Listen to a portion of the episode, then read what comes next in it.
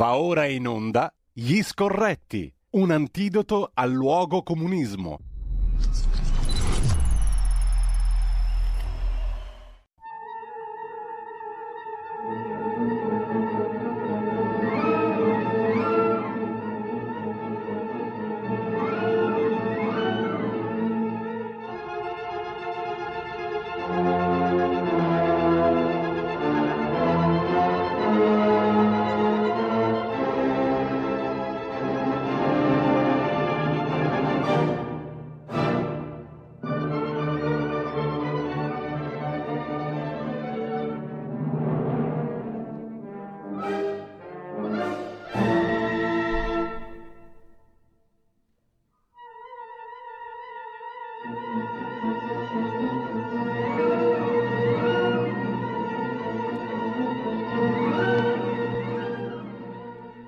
Eccoci qua di nuovo per un'altra puntata del nostro Gli Scorretti con Carlo Cambi, perché siamo almeno in due ad essere scorretti, se no il plurale avrebbe poco senso. Mm, non so quanti siano gli scorretti di tutta Italia, Siamo... Pochi purtroppo, pochi cardinali. Un po' pochini, un po' pochini mi sembra complessivamente, perché c'è bisogno di scorrettezza per costruire qualcosa di buono, perché altrimenti si marcisce nella correttezza, eh, nella esagerata correttezza si marcisce. Eh, Carlo, um, questa, questa puntata parliamo di tante cose, tra l'altro poi avremo con noi tra un quarto d'ora Anna Menghi, consigliere regionale delle Marche, che i nostri ascoltatori e ascoltatrici conosceranno ancora meglio eh, perché prende il via la rubrica alla quale teniamo tanto io e te anche Carlo, quella delle regioni, che sta prendendo il via mano a mano nella fascia tra le 13 e le 15. Devo dire che c'è stata molta attenzione da parte dei consiglieri regionali che diventeranno un po' i nostri inviati sul territorio, ci racconteranno come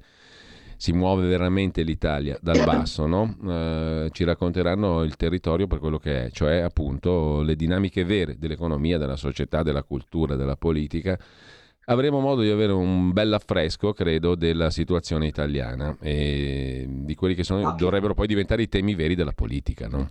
E poi mi fa, mi fa, come posso dire, ci, ci inorgoglisce a te e a me il fatto di aver dato un contributo uh, di idea a un partito che si richiama al federalismo, quindi fare fe- i federalisti senza dare voce ai territori è un po' complicato. Noi abbiamo quindi esaltato il cuore, messo il cuore oltre lo stavo dicendo chiamiamo direttamente i territori a raccontarci i loro problemi le iniziative che assumono e le prospettive che disegnano. Questo mi sembra sì. un, un, corretto modo di fare il federalismo. Si sta partendo e giovedì alle 14 il focus è per la regione Marche, così come ce ne saranno tanti altri per tutte le altre regioni. È già partita la Lombardia, il Piemonte sta arrivando, il Veneto in... arranca un po' di più, devo dire la verità, ma e tutti gli altri, la Campania, la Sicilia, ho visto molto interesse perché è giusto eh, è quello anche è la possibilità di fare un'opera di comunicazione e quindi anche politica eh, inedita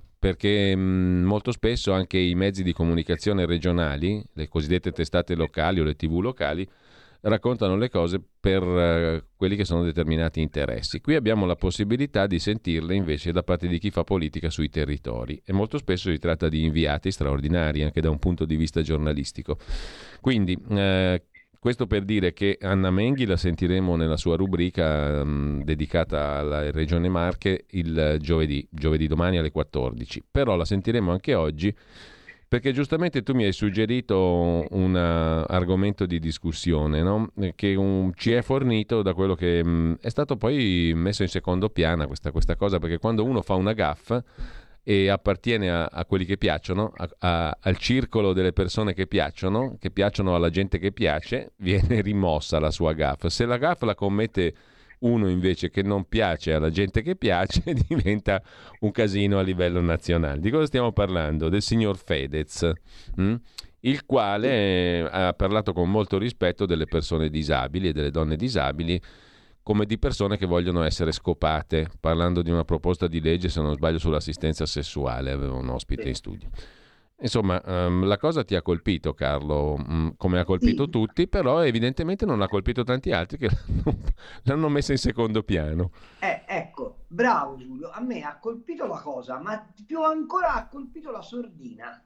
Eh, appunto. Ah, questo, signor, questo signor Fedez che ha fatto le campagne contro Salvini, contro chiunque, perché lui è un difensore degli oppressi, stando col culo su una Lamborghini, perché eh, lui si occupa eh, degli ultimi, sfruttando eh, i figli ai fini dell'immagine insieme alla Ferragni.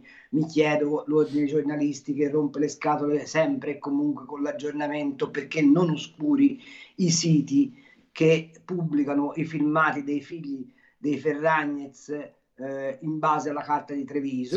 Sì, sì, esatto. Appunto, dico. Evidente, evidentemente questi signori godono di una loro impunità perché questo signor Ferez, per esempio, difensore dei gay, è quello che ha scritto i testi di canzoni più omofobe esistenti al mondo. Si è ben guardato da, da andare alla SIAE e ritirare i testi che continuano a girare che gli continuano a produrre diritti d'autore. L'ultima che ha fatto è questa sulle persone disabili, dicendo le donne disabili hanno un problema, vogliono essere scopate. Ora io ho preso la palla al balzo perché um, Anna Menghi, che è una, anche una mia amica, ma non per questo motivo mm. l'ho, ho, ho sollecitato che intervenisse in trasmissione, per tre motivi. Questa ragazza, questa signora, che è disabile sostanzialmente dalla nascita per una gravissima forma di poliomielite, ha percorso tutta la sua vita lottando contro un doppio ostacolo, il pregiudizio della sua condizione e le difficoltà derivanti dalla sua condizione. Nonostante questo, Anna celebra quest'anno, anzi in questi giorni, i 25 anni dalla sua elezione a sindaco di Macerata. Lei fu il primo sindaco disabile d'Italia e fu la, e, qui, e la prima sindaco donna disabile d'Italia, ma anche il primo sindaco di centrodestra della regione Marche. Poi venne fatta fuori la congiura di palazzo ma questo suo impegno di disa- di, a, al vertice delle associazioni dei disabili non è mai venuto meno e pensa che lei ha accettato, una volta fatta fuori dal sindaco, di fare eh, il funzionario dell'ASL e ha ribaltato di fatto i servizi sanitari della Regione Marche imponendo la massima assistenza possibile per i disabili. Siccome è anche una bellissima donna, eh, quando ho sentito questa, ormai ovviamente alla mia età più o meno, quindi una, bellissima signora, eh, mi, sono sen- mi, sono sentito offeso per lei, mi sono detto ma la mia, la mia amica Anna non aveva diritto a un amore, non aveva diritto a un rapporto, non aveva diritto a una felicità piena. E come lei, quanti milioni di ragazzi e ragazze non hanno diritto a una, fra virgolette, normalità nella loro diversità e le preoccupazioni delle madri e dei padri di questi ragazzi e di queste ragazze di fronte a questo problema che sembra che, che abbiamo trasformato in un tabù, la cosa che a me fa schifo, lo posso dire, fa veramente schifo, è sentire riempirsi la bocca del DDL ZAN, dei, degli LGBTQ sì. e poi non considerare che il diritto alla sessualità anche per le persone disabili è un diritto sacro e che se ci fosse una legge che consente ai sex worker o se, chiamateli come volete di prestare un servizio fra virgolette di eh, come posso dire di, di, di cura eh, alle persone anche da quel punto di vista. Non ci troverei nulla di scandaloso anzi farei applausi a, a, al, al al governo che lo facesse, così come ho trovato, ed è stranissimo che non se ne sia parlato, lodevolissimo il provvedimento che ha preso la Meloni, secondo me andrebbe preso in maniera ancora più drastica, di, azzera, di quasi azzerare l'IVA sugli assorbenti intimi. Io credo che gli assorbenti intimi dov- dovrebbero essere a carico del Servizio Sanitario Nazionale e le donne non dovrebbero proprio pagare lo stesso vale per i, pannolini, per i pannolini dei bambini o per purtroppo i pannoloni degli anziani, perché sono cose che attengono alla dignità umana. Allora a me questa sinistra che va in piazza per Sumaoro, che va in piazza per gli LGBT, ma poi si consente questo tipo di cadute di stile, mi fa semplicemente ribrezzo. E io ho voluto, chiesto e ti ringrazio sì. per averlo fatto, far ascoltare Anna Menghi che sarà con noi fra una decina Che è con noi? Che è già, con, che è già in per, collegamento per, con noi. Buongiorno, buongiorno, a tutti. Questo tema Ciao, mi Carlo. sembra un, un, tratto di civiltà. Ciao Anna, come stai? Dai, diciamo eh? bene, un po' emozionata per questa diretta eh, con degli esperti comunicatori come voi, però insomma cerco di rilassarmi parlando di un tema, ti ringrazio per il te stessa, punto e basta, non è che... Allora, la, la domanda che ti ho fatto anche ieri che ci siamo visti è ma di fronte a questa sparata di Fedez, tu come ti senti? Come, come, rispondi? Che gli vorresti dire?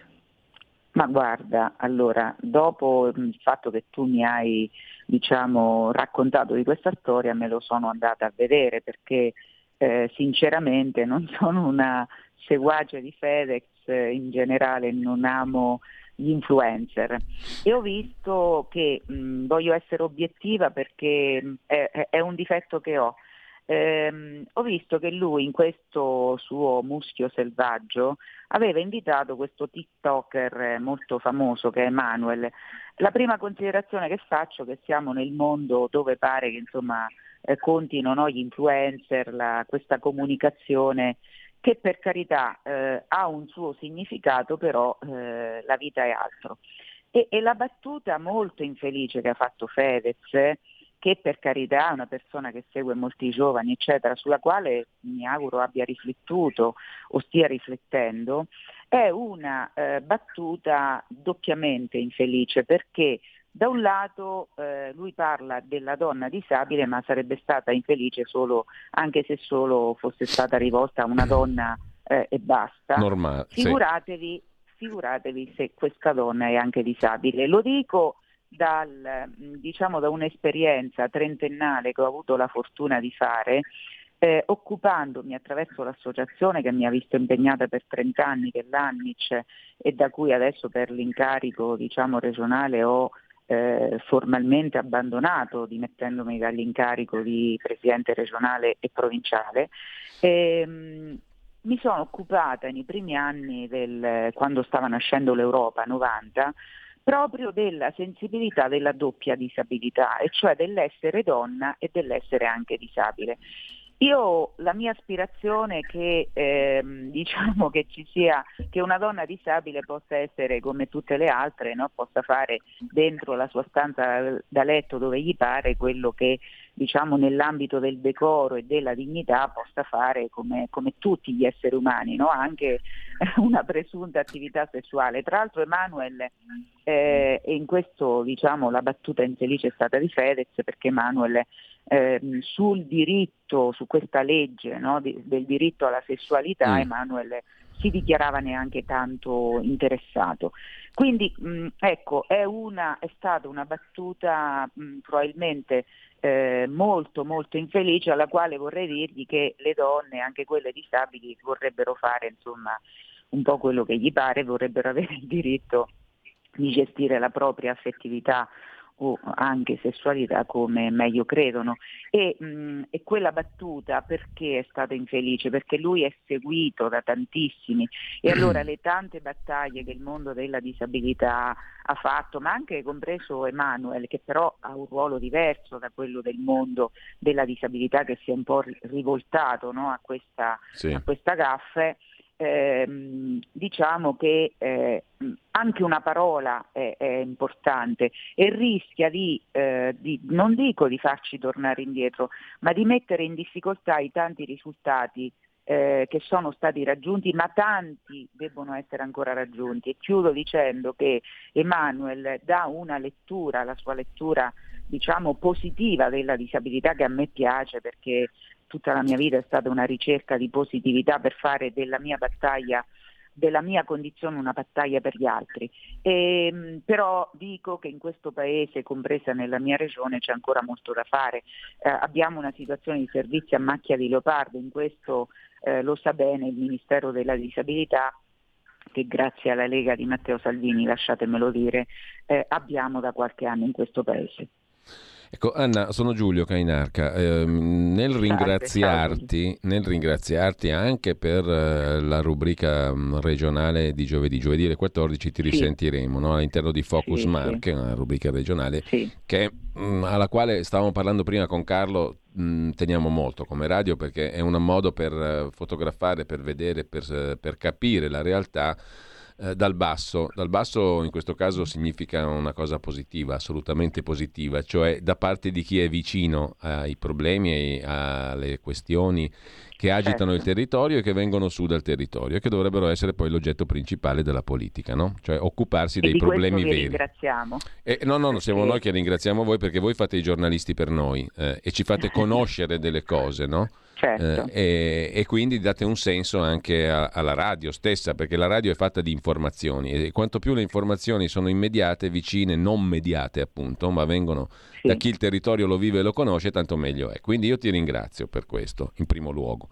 In secondo luogo, ho sentito tutto il tuo ragionamento e volevo aggiungere a una serie di considerazioni che ha fatto Carlo Cambi prima sì. una domanda, mm, una domanda generale, prendendo spunto da questa vicenda Fedez, che vabbè, insomma... Sì Um, ci, la domanda generale è, mi pare, eh, devo dire, che a livello di sensibilità collettiva comune sia molto migliorata la situazione rispetto ai temi della disabilità, no? Cioè le persone, le persone sì. si sono evolute moltissimo, per fortuna, e anche grazie alle vostre battaglie e alle battaglie di tutti coloro che hanno posto questo problema certo. eh, in termini di civiltà. Mm, ecco, tu però facevi riferimento a qualcosa che manca ancora. Allora, cos'è che manca effettivamente?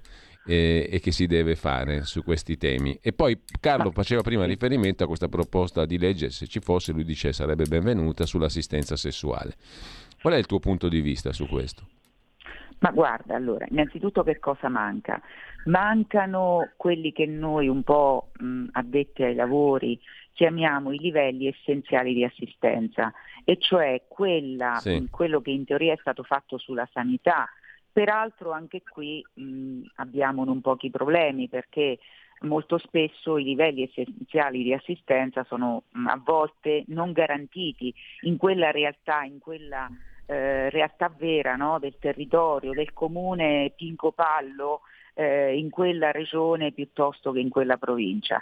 Eh, la, quindi questo manca sul fronte del sociale sul fronte del sociale e quindi sulla categoria che del sociale ha una serie di diritti che ai sensi dell'articolo 3 della Costituzione dovremmo da tanti anni aver dovuto applicare. Noi partiamo quindi da un gap eh, che è culturale, che è diciamo di uno Stato, di una democrazia, chiamiamola giovane come la nostra, e che mh, abbiamo cercato di colmare, ma ancora tanta strada c'è da fare, perché perché ecco, dobbiamo puntare non al fatto che Emanuele, il TikToker intervistato da Fedez, sì.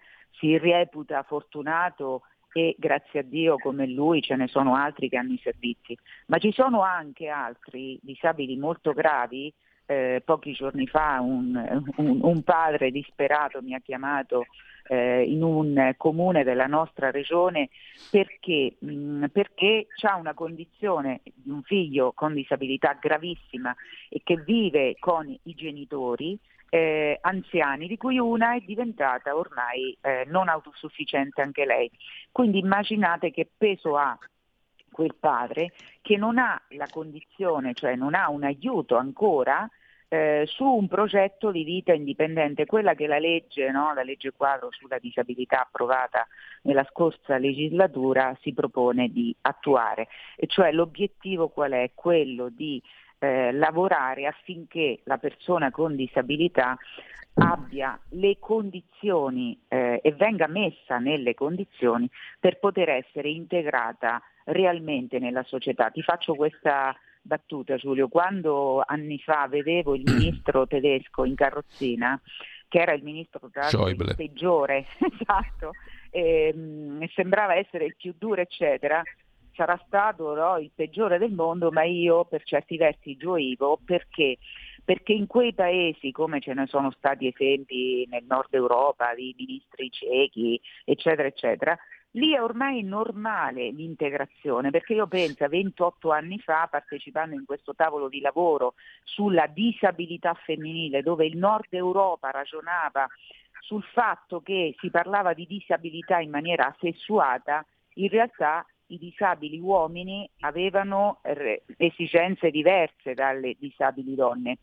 Io però 28 anni fa ho conosciuto nel nord Europa donne disabili gravissime, gravissime, che avevano avuto due mariti, che avevano avuto figli, che non avevano peraltro avuto mai la possibilità nemmeno di abbracciare di, eh, perché avevano bisogno di una persona che tirava giù loro le mutande per andare in bagno tanto per mm. renderci conto, ma quella persona guidava.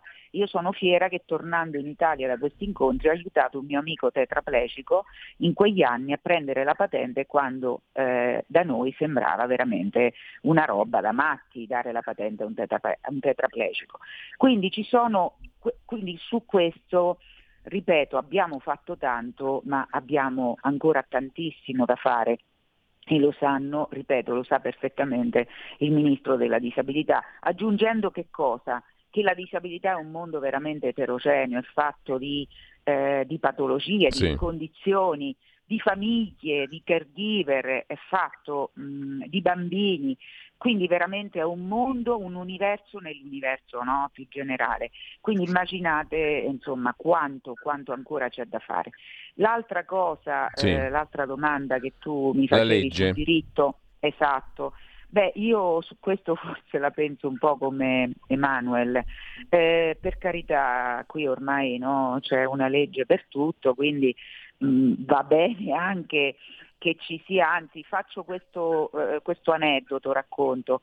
Quando noi a, il 3 dicembre festeggeremo la giornata internazionale delle persone disabili e io immaginate la prima volta l'ho scoperta perché eh, San Giovanni Paolo II, che è diventato santo, ma era all'epoca ancora il mm. Papa, eh, fece una conferenza in Sala Nervi con tutti i disabili d'Italia, con le maggiori associazioni, e fu lui il primo a parlarci in questo paese del 3 dicembre. E lì cominciavamo a parlare del diritto alla sessualità in Italia delle persone disabili, perché eh, questo era un argomento tabù. Io dico che gli argomenti tabù non esistono, non debbono esistere, no? voi siete un programma mi pare che va in questa direzione, eh, però dico anche che se diciamo, devo dare prima alla persona disabile il diritto di esistere, di vivere, eh, di avere se vuole una vita indipendente, eh, di essere mh, mm, eh, diciamo, nelle condizioni di dare il suo apporto, di aiutarlo, mm, ehm, perché Fedez in questo suo podcast parlava no, dei, dei, disabili incazzati e quelli no. Beh, eh, io credo che anche qui no, eh, ognuno di noi ehm, deve accettare la condizione in cui vive. Io ho conosciuto persone non disabili molto più incazzate di me perché magari non accettavano no, un chilo in più oppure il naso storto, eccetera, eccetera. Quindi io eh, la mia battaglia è quella di considerare le persone eh, ripeto, disabili al pari delle altre certo. e di dare però a loro le stesse opportunità. Quindi nella scala delle priorità personalmente eh, secondo me vengono prima altre cose. Chiaro, chiarissimo. Uh, allora, siamo quasi alla pausa. Sì. io voglio. E, e, quindi congediamo Anna, però prima che vada via. No, no, non la congediamo, Carlo. Se Anna, se Anna, ha qualche minuto, io, anche a me. Io... Ah. Se, se, tu hai qualche anche dopo la pausa? Beh, per, qualche, felice, per, qualche, minuto sì, perché? Perché le vorremmo chiedere, sia io che te Carlo, di una cosa che ha a che fare con una vicenda di attualità strettissima, no? di cui tutti parlano, cioè il caso sì. Sumaoro. Ma in che modo e perché? Allora a questo punto lo chiediamo ad Anna tra pochissimo, dopo la piccolissima Vai, facciamo pausa. la pausa e lo chiediamo. Dai. Esatto. Tutte le domeniche, dalle 8 alle 10, la rassegna stampa del giorno e alcuni dei fatti principali della settimana che si è appena conclusa, con ospiti e telefonate in diretta. La domenica mattina non perdere contatto con la realtà su Radio Libertà, senza filtri né censure.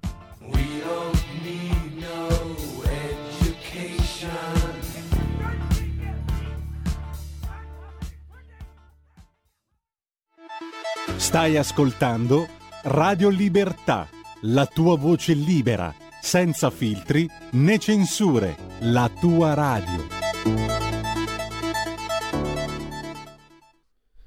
Eccoci di nuovo in onda con Carlo Cambi, con Anna Menghi, consigliere regionale nelle Marche. Eh, Anna, ehm, io e Carlo volevamo parlarti sì. di una questione che prende spunto dall'attualità, ma che riguarda anche sì. la tua città Macerata. No? Carlo diceva prima sì. sei stata sindaco per un paio d'anni, poi fatta fuori da una congiura. Questa cosa mi intrigherebbe.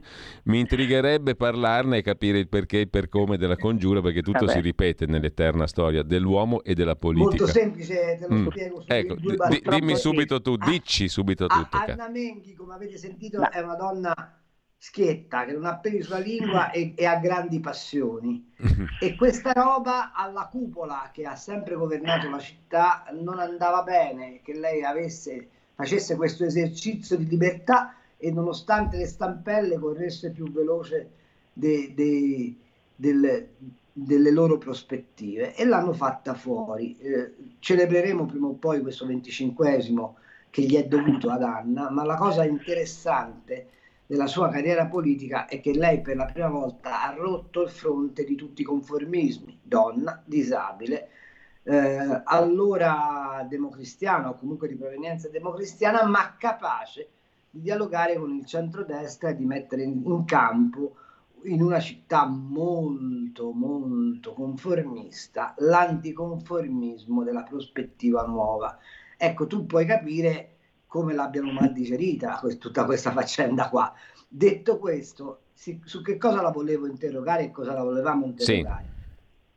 Io leggo i giornali che si stupiscono stamattina dei rapporti fra PD e cooperative per i disabili. Noi a Macerata abbiamo avuto forse l'esempio più alto di questa, eh, come posso dire, eh, commistione. Cooperative per gli immigrati, dice, intendevi Carlo? Esatto, esatto, per gli immigrati. Mm. Perché il vicepresidente, de, l'allora vicepresidente del GUS, arrivato a 45 milioni di euro di fatturato, era il responsabile delle politiche immigrazione del PD. E con Anna vorrei percorrere, insieme a te Giulio, i, i giorni in cui il povero sottoscritto sputtanò questa faccenda e come venne presa dal palazzo. Anna. Eh, sì. Ma allora, ehm, diciamo che eh, c'è il finto buonismo, no? C'è la, ehm, diciamo, è più facile dire di intervenire, di aiutare gli immigrati. Io da sindaco mi ritrovai con il primo sbarco da parte dell'Albania e, e devo dire che noi diciamo, li accogliemmo e, e, quelle persone che poi all'epoca, parlo ormai di 25 anni fa, sono, scusami Italia, eh, Anna, sì. sono quelli contro cui Prodi sparò, eh, vorrei che fosse chiaro. Non ho capito, scusa Carlo. Gli albanesi sono quelli contro cui il governo Prodi sparò. Esattamente. Allora, poi però, ecco, la, la, china è diventata, la china che conosciamo tutti, è diventata un vero e proprio business, per cui la, la cooperativa Il GUS che diciamo, ne ha fatto un vero e proprio diciamo, oggetto di commercializzazione. Voi sapete, la, la storia è finita sulla cronaca, eh, anche il soggetto che purtroppo uccise Pamela faceva parte di questo tipo di protezione di, e di aiuto. Qui ecco, c'è stato il Carlo diciamo, ha scoperchiato un po' no, questa pentola, ma eh, qual è il punto? Che nella realtà di provincia, Macerata, secondo me, io, la mia equazione è questa, Macerata sta alle Marche come le Marche stanno all'Italia, ehm, ci vuole una buona dose di eh, di voglia di andare controcorrente, no? di, di andare a toccare con mano quelle cose che in realtà una sinistra, io nel corso dei miei tanti anni di politica ormai ho cominciato eh, diciamo nell'ambito della democrazia cristiana, ma sono stata un po' sempre controcorrente, il pierino della situazione, il grillo parlante, quella che si poneva le domande perché il confronto con la realtà secondo me è più forte se noi ci lasciamo interrogare dalla realtà. Però c'è una volontà a volte che forse si radica in una parte no, di, di, questo finto buonismo, di, di, di questa trasversalità eh, perché magari nella cooperativa mh, tiriamo dentro no? anche cioè un po' tutti, e, e quindi mh, mm, ma chi ce lo fa fare di andare a vedere come stanno le cose? Perché poi diventano posti di lavoro, come diceva qualcuno anche no? un po' di tempo fa. E allora eh, questo paese deve decidere se vuole insomma, andare fino in fondo o non farlo. Io per esempio nel corso eh, di, di, del mio breve mandato amministrativo avevo messo mano a tante questioni, rifiuti, eccetera, eccetera, con una volontà però di, di, fare che cosa? Di rispondere ai cittadini, a questa sovranità. A chi dobbiamo rispondere? Ai poteri forti o ai cittadini? I cittadini sono in grado di, di esercitare il loro diritto di voto, insomma è, è abbastanza complessa no? la eh, valutazione. Io credo che ormai però eh, non abbiamo più scampo eh, cioè ormai la realtà ci interroga e ci dobbiamo lasciare interrogare. Quindi Sumaoro, no? voi prima parlavate di Sumaoro, è mh, un po' una sorta di eh, cioè è un po' la caratteristica della sinistra, prendere dei soggetti che magari sono bravi a livello di comunicazione, che sanno raccontare anche molte no? Eh, cose che poi nessuno o ha voglia o fa finta di non conoscere, perché poi qui eh, credo che non sia difficile da capire, e, ehm, e, poi ne fa una sorta di personaggio da lanciare e, e, e, ne fa un bigliettino da visita da portare magari anche in Parlamento. E allora da qui c'è il problema anche della classe dirigente, dei partiti, ehm, c'è il problema della classe dirigente in generale di questo paese, no? Co- come nasce? Io ho apprezzato molto anche le ultime candidature quando è stato candidato, no? per esempio una persona disabile che però sì. eh, era il presidente non vedente, eccetera, che eh, nell'ambito del suo ha fatto un percorso però rappresenta eh, chi la quotidianità la vive, no? Però ecco, su questo credo che mh, mm, eh, abbiamo tutti insieme molta strada da fare. E allora eh, chiudo dicendo che in questi tanti anni no, a cui Carlo faceva riferimento, poi ne sono passati 20, dove io ho continuato diciamo, a, eh, a, a, perché mi piace eh, il nome che avete, che, che la radio ha perché io ho combattuto per la libertà di pensiero e di espressione. Ho combattuto dopo essere stata mandata a casa per altri vent'anni eh, e ho combattuto perché credo che la libertà sia l'unico vero bene che abbiamo e che dobbiamo tenerci assolutamente stretto. Io me lo sono guadagnato pagandolo a carissimo prezzo. Quindi mh, mm, eh, contro che cosa? Contro il sistema, contro il potere che la sinistra ha sempre rappresentato. E, e su questo mi auguro che la debolezza del centrodestra diciamo, eh, insomma, diventi esercizio invece di, di forza. Io me lo auguro e, e, questo un po' adesso su questo mi sto impegnando in prima persona perché credo che anche la mia esperienza, io, cioè la mia esperienza insegni molto, no? eh, sono una testimonianza vivente che eh, a volte io lo dico ai miei compagni di viaggio in regione, eh, dobbiamo guardarci, il problema siamo noi, se abbiamo paura di questa sinistra allora veramente no, mm, cioè, non andiamo da nessuna parte. E allora su questo, ripeto, la libertà che io mi sono guadagnata, cerco di tenermela stretta, ma soprattutto la vorrei mettere a disposizione dei tanti casi, no? può essere oggi la cooperativa sugli immigrati, domani su quella dei disabili, eccetera, eccetera, però ehm, sugli immigrati secondo me ehm, il terreno è molto eh, diciamo, più ampio. Sulla disabilità, secondo me, per carità, ci saranno delle situazioni che io non conosco, ma eh, è più facile da verificare. E l'attenzione sicuramente è stata più alta perché anche il movimento, le persone disabili, le associazioni, ma anche le persone singole, eh, grazie a Dio c'è, c'è una sensibilità ormai che fa parte di una consapevolezza profonda che hanno non solo le persone con disabilità ma anche le loro famiglie e quindi c'è un'attenzione molto più forte questo è in particolare il mio impegno perché il, la dichiarazione dell'ONU no, che noi in Italia siamo stati primi, tra i primi a ratificare venga però eh, concretizzata e messa in pratica. Nulla su di noi senza di noi. Questo è un po' il manifesto aspetto no, della disabilità e delle persone disabili, però ripeto, calarlo nella realtà è la vera sfida che io personalmente mi sono posta eh, per gli anni ancora che diciamo, il mio impegno pubblico durerà. Io ringrazio, Anna. ringrazio Anna Menghi di voi. cuore, appuntamento con lei e con Focus Marche domani alle 14. Domani. Grazie. Grazie, grazie davvero. Ciao Anna. Buona giornata, ciao Carlo, ciao Giulio. Eh, va presto. Eh, Carlo, faccio, chiudo, chiudo, la questione con una domanda diretta a te. Tu avevi sollevato la questione del GUS anche in relazione alla vicenda Osegale e allo strazio di Pamela Mastropietro. Cosa è venuto fuori da quella storia? Perché adesso a me mi dà la sensazione la vicenda su Maoro che era troppo eclatante per rimanere oscura. Covava da cinque anni, è venuta fuori adesso, l'hanno candidato, è diventato, è diventato deputato, è, la, la, la, è, scoppiato il bubbone. Nel caso invece del, del business generale, perché ci sono tante, tanti casi di questo tipo, no? tanti gus in giro per l'Italia, quello che tu hai documentato sulle marche è un modello eccezionalmente chiaro perché l'hai documentato tu, perché te ne sei occupato tu e l'hai raccontato per bene.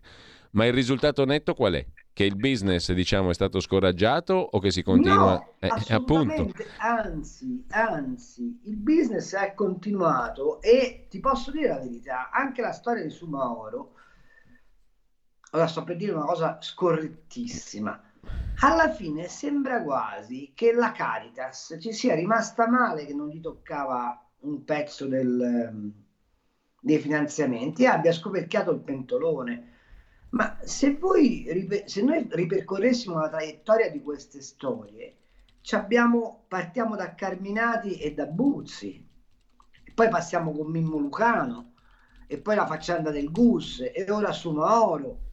Ma quanti sono quelli che sono finiti sotto processo perché utilizzavano i fondi SPRAR mm. o i fondi CAS? Lo SPRAR e i CAS sono due progetti di assistenza e accoglienza dei migranti finiti in galera, ma quanti sono gli ex albergatori che avendo a disposizione degli alberghi fatiscenti hanno fatto i soldi ospitando i migranti? Ecco, la domanda, e, e la domanda è, ma perché questa roba è spartita o fra cooperative vicine al PD o fra cooperative e, e, e, e poli a, vicini al, alla Chiesa Cattolica? Perché? E perché il PD ha come origine l'unione della Margherita che aveva raccolto la sinistra democristiana e ciò che rimaneva del PDS DS, cioè i resti del Partito Comunista? Allora, a voi non sembra che ci sia una sovrapposizione assolutamente adesiva tra questo modo di ragionare rispetto alla politica e la conduzione dell'accoglienza, o meglio ancora del business dei rifugiati? La cosa che mi fa un po' specie, sai, sai qual è però? Che la Guardia di Finanza ha fatto centinaia di denunce di malversazioni su questi contributi e non si è vista una condanna che sia una. Queste inchieste vanno sempre lunghissime, lunghissime, lunghissime. Eh, eh, oso ricordare che il ministro, l'allora ministro della giustizia Andrea Orlando, uno degli esponenti di spicco del PD, quando ci furono i fatti di Macerata con Pamela Mastropietro, poverina, uccisa e fatta a pezzi, apro mm. parentesi, ci sarà il, un nuovo appello a Perugia per stabilire se Osegale l'abbia violentata o no. E qualora non si stabilisse la violenza Osegale potrebbe non avere l'ergastolo per aver ammazzato, fatto a pezzi una ragazza di 18 anni si sta discutendo se dargli l'ergastolo o no. Immaginate l'enormità di questo paese, vabbè, lasciamo perdere.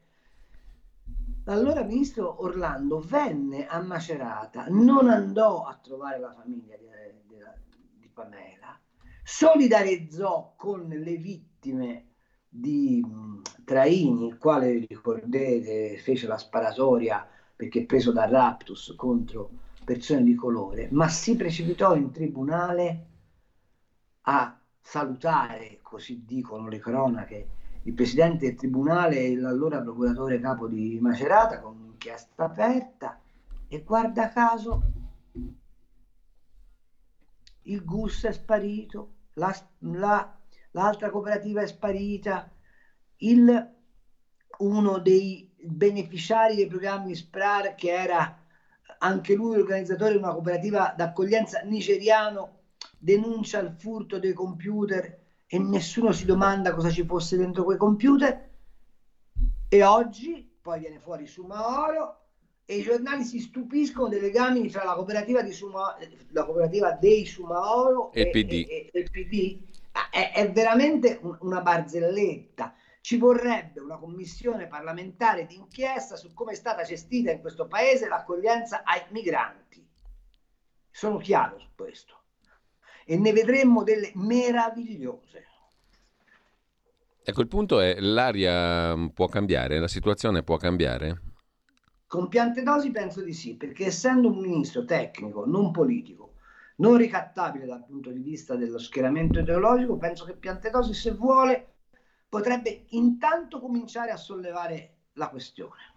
Carlo, sono le 10.16 e io vorrei toccare altri due argomenti eh, in cioè, questa rubrica, qua. poi vediamo se facciamo in tempo ad ascoltare anche le, le telefonate. No? Molto, eh, devo dire che abbiamo fatto una bellissima scoperta e per esempio e, e c'è un ascoltatore che ci scrive mh, mm, a proposito di questa rubrica region, di queste rubriche al plurale regionali che ci volevano, che sono essenziali e che sono importanti. Lo ringrazio, Simone dal Friuli, ha perfettamente ragione, eh, complimenti per la trasmissione sui territori, eh, lo dice da amministratore in un comune montano del Friuli, il nostro ascoltatore Simone. Eh, e... Così magari scopriamo che, che, Ischia poteva venire giù anche un po' meno. Eh? Ecco, su questo appunto ti volevo chiedere qual è la lezione secondo te che si può trarre dall'ennesimo caso Ischia? Perché questo va, va detto, no? È l'ennesimo caso Ischia. Si può trarre dalla lezione dell'ennesimo caso Ischia che noi non abbiamo una stampa libera in questo paese, non abbiamo una stampa che si autocensura. Ora, su Ischia vanno raccontate tutte le storie ho visto che ci sono tutti attaccati a questo decreto, a questa legge Conte, il decreto famoso Genova, eccetera, eccetera. No? Quella non c'entra niente con questa faccenda, la faccenda è un'altra.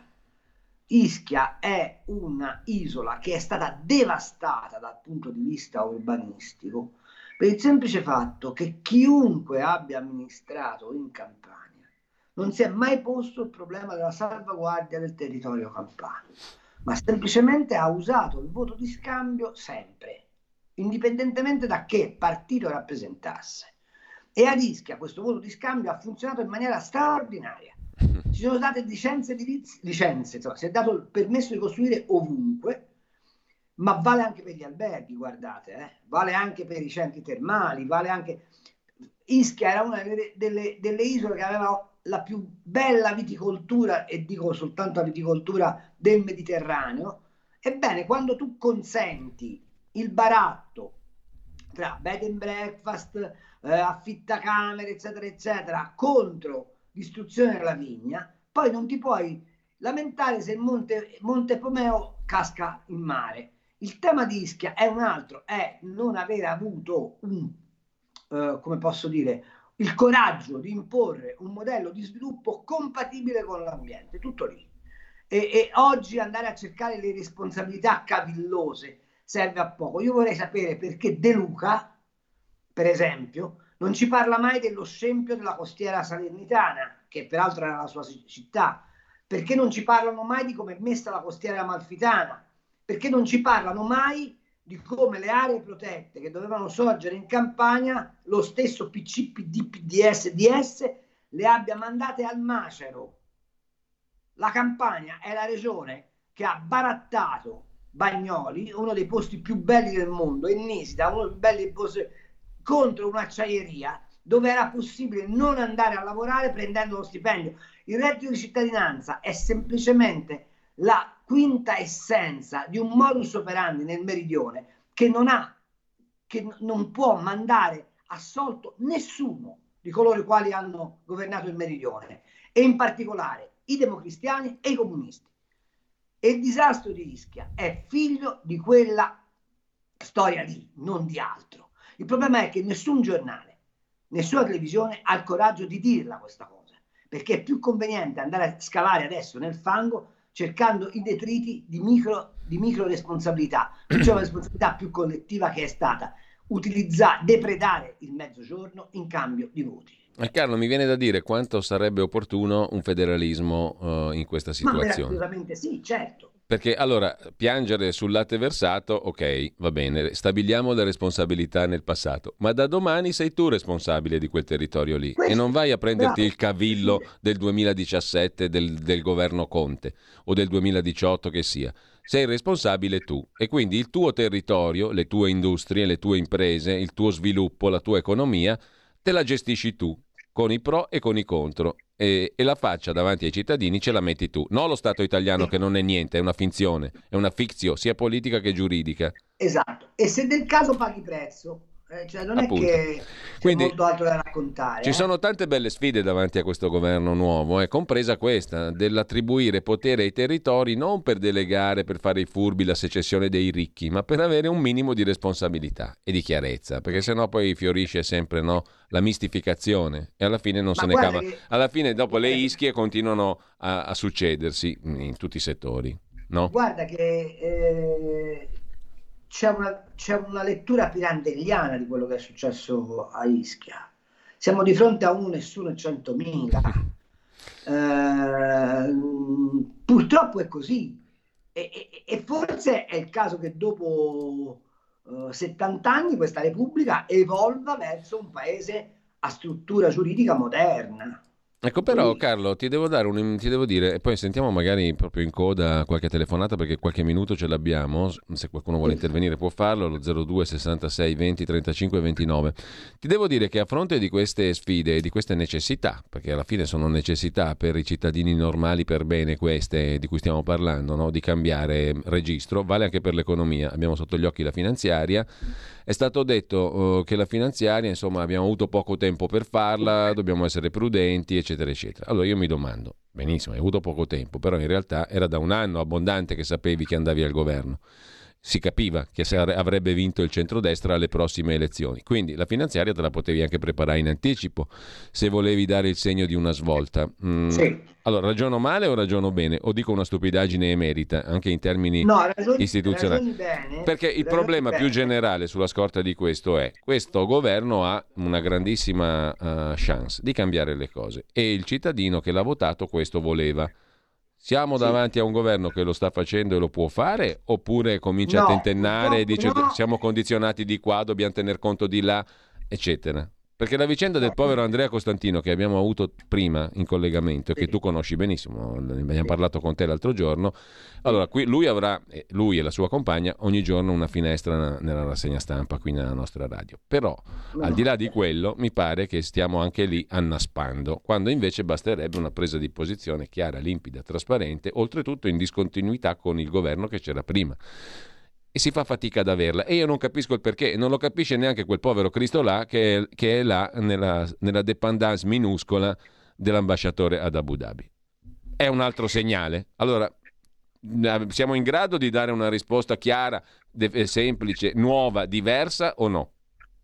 No, no, non, no, siamo in grado, saremmo in grado. Il problema è la vogliamo dare? Questo è il punto. Allora, sulla finanziaria fammi osservare due cose. Sì. La prima, è vero, si poteva fare un impianto, diciamo, eh, come dire, una simulazione eh, in attesa di, però è anche vero che finché non hai i conti veri in mano, la simulazione la fai mm. complicata. Seconda cosa, ci sono delle emergenze nate nel frattempo, per sì. esempio un anno fa noi eravamo alle prese con la pandemia, ma non con la guerra. Un anno fa eravamo alle prese con la mh, pandemia, ma non con l'inflazione galoppante eh, non eravamo alle prese, per esempio, con una uh, politica uh, della Federal Reserve che ha costretto, secondo me tardivamente in maniera pasticciata, la Lagarde a correre ai ripari sui, sui, mh, sui tassi.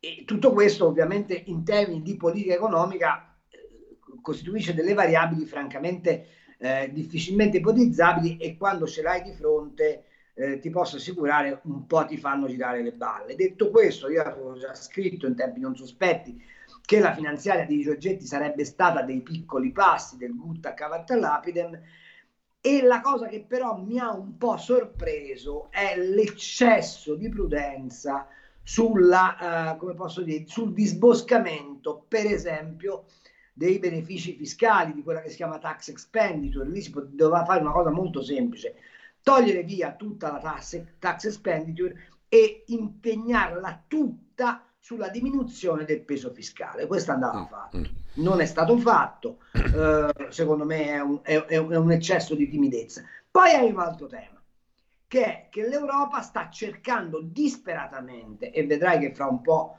cominceranno a bombardare. I, i, a bombardarci, ma cominceranno anche i cori del dire prendete il MES. Mm? No, no, ci sono già. No, ci sono già eh, questi cori. Ci sono già. Vedrai che i, i, i, la strategia è questa. Il PNRR vi va in ritardo, noi non vi facciamo rinegoziare il PNRR, ma vi facciamo prendere il MES, anche perché il MES è lì fermo, non, non, nessuno lo vuole, non schiodano un soldo, hanno questi 100 miliardi fermi lì, non sanno che cosa farcene e voi sapete che il MES per noi sarebbe la camicia di forza totale. Quindi questo è la, questa in, è la strategia. Indossa il cappio, mettiti il cappio mettiti il cambio. L'ultima cosa da dire sul nostro amico Costantino. Beh, io stupisco. Ieri i telegiornali parlavano di Patrick Zacchi che dice spero che mi diano la possibilità di tornare a studiare in Italia, sì. cittadino egiziano. Sì, sì. C'è un italiano, ma ce ne sono anche altri, prigioniero, non si sa bene perché, se non per questioni politiche, eh, ad Abu Dhabi e nessuno ne parla. La domanda è perché? La, la risposta te la do io qual è? Mm. Perché? Perché pigliare in mano la storia di Costantino significa pigliare in mano la storia degli, dei nostri errori sul piano diplomatico energetico che coinvolgono direttamente anche il signor Mario Draghi. E quindi è bene che non se ne parli. Nel frattempo che noi facciamo i sofistici su Costantino, per non dire ad Abu Dhabi, vabbè, dai, che ti fermiamo i contratti di fornitura, i signori tedeschi vanno in Qatar e non esatto. ne frega nulla dei diritti umani e si portano a casa per 15 anni tutto il gas qatariota. E il ministro, allora, dell'economia, è... e il ministro dell'economia verde dice abbiamo fatto un affare stupendo. Eh, esatto. Allora, la domanda è vogliamo continuare a farci prendere per il culo da questa Europa?